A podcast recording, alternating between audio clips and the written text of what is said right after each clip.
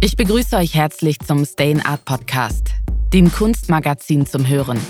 Powered by I Love Stress von Tom Mögele. Durch eine aktive Kooperation des Kunstmagazins Stay in Art und dem Center for Advanced Studies von Eurac Research erscheint in der Rubrik Science regelmäßig die Reihe Wissenschaft an der Kunstgrenze, herausgegeben von Roland Benedikter und Valeria von Miller. Im zwölften Teil der Reihe schreibt Wirtschaftswissenschaftlerin Greta Erschbarmer über Disneyland oder Destination Design, von der partizipativen Kunst zum Paradigmenwechsel im Tourismus. In der aktuellen Debatte rund um die Themen Reisen, Klimawandel und Tourismus fallen auffallend oft die Begriffe Overtourism oder Partizipation. Was verbirgt sich hinter diesen Entwicklungen touristischer Destinationen, die oft nur von traditionellen und direkt involvierten Stakeholdern gestaltet und gesteuert werden? Und wie kann Participatory Art dazu beitragen, aus unzeitgemäßen und starren Gewohnheiten auszubrechen, um Raum für Neues zu schaffen. Wer schon einmal im Vergnügungspark Disneyland war, der weiß, es ist schon ganz nett dort. Für einen Tag. Da gibt es einen wunderschön dekorierten Platz mitten im Zentrum bei der Hauptattraktion, dem Dornröschenschloss. Die Straßen sind sauber gepflegt und führen ohne Umwege zu weiteren Schauplätzen und Attraktionen. Verkleidete Einwohnerinnen tanzen zu festgelegten Uhrzeiten freudig drauf los und animieren die Besucherinnen. Die Architektur wirkt wie aus einem Guss und die internationale Küche trifft jeden Geschmack, wenn auch ohne wirklich zu schmecken. Aber hier leben? Nein, danke. Die Gestaltung dieser gerade beschriebenen sogenannten Corporate-Based Destination scheint einfach. Es gibt eine, einen Arbeitgeberin, eine Betreibergesellschaft, eine zentrale Straße und eine mehr oder weniger konstante und kontrollierbare Anzahl an Mitarbeiterinnen und Besucherinnen im Park. Ganz anders sieht es in einer Community-Based Destination aus, denn dort treffen viele verschiedene Realitäten, Perspektiven und Interessen aufeinander. Wenn wir von einer Destination sprechen, so ist dies gleichzeitig auch ein Lebensraum für Einwohnerinnen für Berufstätige und für Gästinnen. Hier findet gerade ein Paradigmenwechsel statt. Waren in der Vergangenheit meist traditionelle Akteurinnen einer Destination wie Gemeindebeauftragte, Hotelierinnen und Attraktionsinhaberinnen die zentralen Entscheidungstragenden, so hat man erkannt, dass inklusive Partizipation auch in der Destinationsentwicklung eine wichtige Rolle spielen muss. Beteiligung ist Voraussetzung für ein gelingendes Zusammenleben in einer Destination. Schließlich sind es genau diese Dynamiken innerhalb einer Dorf- oder Stadtgemeinschaft, die die Attraktivität einer Destination ausmachen. Für eine unternehmensbasierte Destination, Corporate-Based Destination wie Disneyland, wäre ein solches Modell wohl kaum umsetzbar. Doch wie muss Partizipation aussehen, damit Einwohnerinnen ihren Lebensraum tatsächlich mitgestalten können, wenn er gleichzeitig auch Destinationsraum für Akteurinnen im Tourismus und für die Besucherinnen ist? Kann die Kunst hier unterstützend oder sogar als zentrale Vermittlerin wirken? Ein Vorbild für Destinationsdesign. Sehen wir uns das Beispiel eines Museums an. Einst konzipiert als Ausstellungsorte, an denen Objekte statisch präsentiert und möglichst nicht berührt werden sollten, haben Museen einen deutlichen Paradigmenwechsel durchlaufen. Heute wird in diesem Zusammenhang oft von Participatory Art gesprochen. Participatory Art bezeichnet eine Kunstform, die das Publikum direkt in einen kreativen Prozess einbezieht. Die Besucherinnen werden Teil der Performance und sind mitunter auch an der Schaffung eines Kunstwerkes beteiligt. Kunst kann somit Schlüssel sein, um sich auch mit unliebsamen Themen zu beschäftigen und Motivation für Partizipation aufbringen. Genauso können sich auch Urlauberinnen in einer neuen Rolle wiederfinden, wenn sie sich partizipativ einbringen können und dazu motiviert werden. Urlaub in der eigenen Blase fernab lokaler Herausforderungen und Gegebenheiten, ist weder wünschenswert noch zeitgemäß. Gästinnen sind vielmehr dazu aufgefordert, sich nicht mehr wie in einem Bitte nicht anfassen Museum zu verhalten. Zukünftige, mündige Besucherinnen sehen die Destination als ein offenes Museum, in dem man mitgestalten und mitwirken kann. Dies gilt ebenso für die Einwohnerinnen.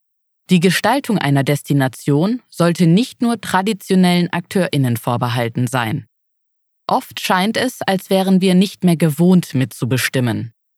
Participatory Art kann eine Möglichkeit sein, sich dem wieder anzunähern und das in einer kreativen und unterhaltsamen Art und Weise. Es braucht nicht unbedingt die Expertise aus der Verhaltensforschung, um zu begreifen, dass Menschen dort involviert sein wollen, wo sie Spaß haben und auf interessante Menschen treffen können. Partizipative Kunst ist außerdem Vermittlerin. Sie zielt darauf ab, Dialog, sozialen Aktivismus und die Mobilisierung der Gemeinschaft zu fördern und kann im Grunde als neues Medium für politische Partizipation betrachtet werden. Dieses Medium kann für die Entwicklung touristischer Destinationen durchaus eine Rolle spielen, vor allem wenn es darum geht, die sozialen und kulturellen Aspekte der Nachhaltigkeit im Tourismus hervorzuheben. Wie aber funktioniert partizipative Kunst? Zum einen werden Künstlerinnen gemeinsam mit dem Publikum zu Co-Produzentinnen einer Situation. Der oft unklare Anfang und auch das unklare Ende zeichnen die Komplexität in den Anforderungen solcher Projekte aus, machen sie aber umso spannender. Bei einer solchen Konstellation ist sicherlich das ausgewählte Objekt und dessen Beschaffung bzw. Materialität von großer Bedeutung, da es von nun an im Mittelpunkt steht und alle Teilnehmenden im gemeinsamen Schaffen und Wirken vereint. In einigen Fällen schafft die Beteiligung einer Reihe von Menschen ein Kunstwerk, in anderen Fällen wird die partizipative Aktion selbst als Kunstwerk beschrieben. Partizipative Kunst umfasst eine Vielzahl sich überschneidender Begriffe, darunter interaktive, relationale, kooperative, aktivistische, dialogische und gemeinschaftsbasierte Kunst. Partizipative Kunstprogramme können eine Rückgewinnung des öffentlichen Raums erwirken, sie prägen oft die Art und Weise, wie Orte genutzt werden und definieren sie sogar. Kunst und Kreativität an neuen, vertrauten oder vergessenen Orten, oft auch als Unorte, als Nichtorte bezeichnet, ermutigen Bewohnerinnen dazu, leere Grundstücke, städtische Plätze und Parkanlagen auf neue Weise zu gestalten und umzunutzen. Der öffentliche Raum wird sichtbarer und zugänglicher, und ehemals engstirnige Räume können auf diese Weise flexibel und zugänglich werden. Partizipative Kunst ist ein politischer Akt.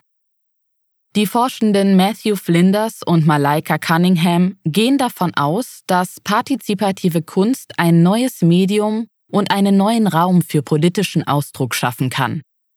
Kunst kann eher zeigen als sagen. Sie kann durch formale politische Sprache geschaffene Barrieren durchbrechen und politische Gefühle direkt durch Kunst ausdrücken. Auf diese Weise ist partizipative Kunst ein politischer Akt, die Kunst selbst wird zum politischen Ausdruck und nicht zu einem Mittel für eine verstärkte politische Aktivität. Oft ist das beabsichtigte Ergebnis, die kollektive Vorstellungskraft auf künstlerische Herausforderungen zu lenken, dabei andere Standpunkte zu berücksichtigen und Raum für größere gemeinsame Themen zu schaffen.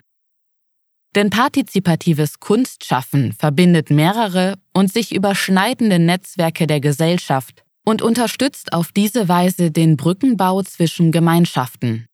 Dies ist auch in einer touristischen Destination eine wichtige Aufgabe, da sich die Interessen im Tourismus oft auf nur wenige Akteurinnen konzentrieren, die sie mit ihrer meist ökonomischen Perspektive mitgestalten. Dabei bräuchte es dringend Gestaltungsmethoden, um zwischen den verschiedenen und oftmals gar nicht erst vertretenen Interessen zu vermitteln etwas gemeinsam ausmalen. Es gibt genügend Beispiele von Künstlerinnen aus aktuellen Performances und Ausstellungen in Museen, die aufzeigen, wie sich auch die Destinationsentwicklung von Kunstschaffenden inspirieren und leiten lässt, wenn nicht sogar eine riesige Scheibe abschneiden kann. Das Projekt Drawn to the Beat der Künstlerin Naomi Kendrick lässt durch eine Performance im Sinne einer Silent Disco diverse Generationen zusammenkommen und zu Musik zeichnen. Nur von Zeit zu Zeit wird die Musik für alle hörbar abgespielt, wobei die Bewegungen und Zeichnungen der Menschen mit dieser verbunden werden. Die Idee einer einsamen inneren Wahrnehmung steht der Erkundung einer gemeinsamen, kreativen Performance gegenüber. Ein Konzept, das auf viele Lebensbereiche umgemünzt werden kann. Was, wenn etwa ein Zusammentreffen jener Personen ermöglicht wird, welche bei Entscheidungsprozessen traditioneller Akteurinnen im Tourismus normalerweise nicht eingebunden werden? Was, wenn man sich Destinationsentwicklung gemeinsam ausmalen könnte? Der Künstler Raphael Lozano Hemmer fordert die Museumsbesucherinnen zu einer Performance auf. Seine interaktive Installation Microphones 2008 verwendet modifizierte Shure-Mikrofone aus den 1930er Jahren. Sie enthalten versteckte Lautsprecher und Platinen, die mit einem für die Teilnehmerinnen unsichtbaren Computernetzwerk verbunden sind. Wer in das Mikrofon spricht, wird beleuchtet und mit Ton aufgezeichnet. Unmittelbar danach spielt das Mikrofon die Aufnahme der vorherigen Person ab. Die Museumsbesucherinnen werden Teil der Installation und tragen selbst zum Inhalt bei. Francisco Montero, Ausstellungsbesucher und selbst Künstler, hebt hervor, dass er mit seiner Teilnahme wiederum schüchternere Besucherinnen ermutigen möchte, sich an den interaktiven Elementen der Ausstellung zu beteiligen. Was, wenn Besucherinnen aufgefordert würden, Geräusche wiederzugeben, die sie mit der Hochsaison in einer touristischen Destination, in der sie sich befinden, verbinden. Was, wenn Besucherinnen oder Einwohnerinnen eine Rede an die jeweils anderen richten und darin persönliche Eindrücke teilen würden? Bewusstsein schaffen und Bewusstsein ausdrücken. Eine weitere Ausstellung im SF Museum of Modern Art in San Francisco zeigte unter dem Titel The Art of Participation 1950 to Now in der Retrospektive auf, wie Künstlerinnen in den vergangenen Jahrzehnten die Kommunikation mit den Betrachterinnen gesucht und den traditionellen Museumsbesuch drastisch verändert haben. Der oftmals ruhige Schritt durch die Gänge der Ausstellungsräume wurde in ein interaktives Erlebnis verwandelt. Besucherinnen konnten etwa eine modernisierte Version der Installation von Hans Hake besichtigen, der 1969 einen Fernschreiber verwendete, um einen Nachrichtenstrom der deutschen Presseagentur dpa zu visualisieren. Das zeitgenössische Werk druckt in Echtzeit RSS-Feeds, also Newsfeeds, verschiedener Online-Portale aus, bringt somit aktuelle Ereignisse in die Galerie und mündet in einer skulpturalen, überladenen Darstellung virtueller Informationen über die gesamte Dauer der Ausstellung.